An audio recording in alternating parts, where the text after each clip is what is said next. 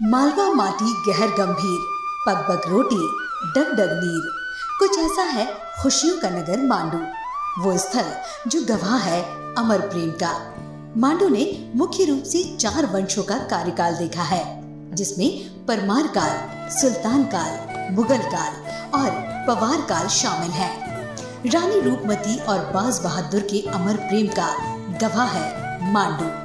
जहाज़ महल मांडू का चर्चित स्मारक है। एक महल जो चारों तरफ़ से पानी से घिरा होने के साथ मध्य में स्थित है। जहाज़ की आकृति में जहाज़ महल। पानी की कलकल आवाज़ और महल का शौर्य सहसा पर्यटकों का मन मोह लेता है।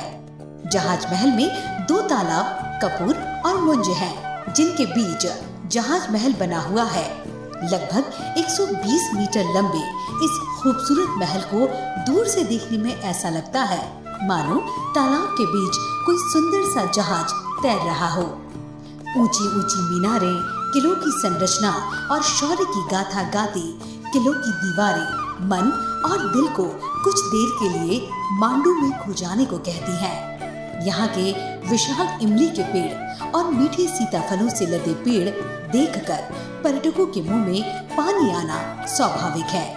यदि आप मांडू आ रहे हैं तो एक बार यहाँ इमली सीताफल और कमल गट्टे का ज़रूर स्वाद लें। मांडू में लगभग 12 प्रवेश द्वार हैं, जिनमें सबसे प्रमुख है मांडू का प्रवेश द्वार दिल्ली दरवाज़ा। ये खड़ी ढाल के रूप में घुमावदार मार्ग पर बनाया गया है जहाँ पहुँचने पर हाथियों की गति धीमी हो जाती है।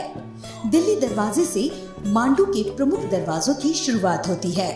इसके बाद आलमगीर दरवाज़ा, भंगी दरवाज़ा, रामपोल, जहांगीर, तारापुर दरवाजे आते हैं। मुगल वास्तुकला के साथ ही जैन और हिंदू स्थापत्य का उदाहरण है।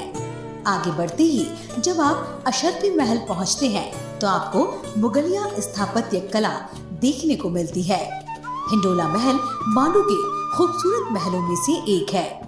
हिंडोला, यानी कि झूला। इस महल की खासियत है कि ये महल की दीवारें कुछ झुकी हुई हैं और देखने पर महल झूले की तरह प्रतीत होता है। इसी कारण इस महल का नाम हिंडोला महल पड़ा। मांडू का सबसे खूबसूरत और अमर प्रेम की निशानी रानी रूपमती का महल है। रानी रूपमती का महल प्रतीक है, प्रेम और समर्पण का।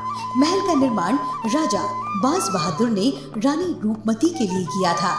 कहा जाता है कि रानी रूपमती माँ नर्मदा के दर्शन के बिना अन्य जल ग्रहण नहीं करती थी और राजा बाज बहादुर ने नर्मदा दर्शन को सुलभ बनाने के लिए इस महल का निर्माण कराया था। महल प्रतीक है प्रेम को अमरता देने का। राजा बाज बहादुर ने रानी रूपमती के लिए रेवा कुंड का भी निर्माण कराया। वो इसलिए कि रानी को पानी की पर्याप्त व्यवस्था होती रहे।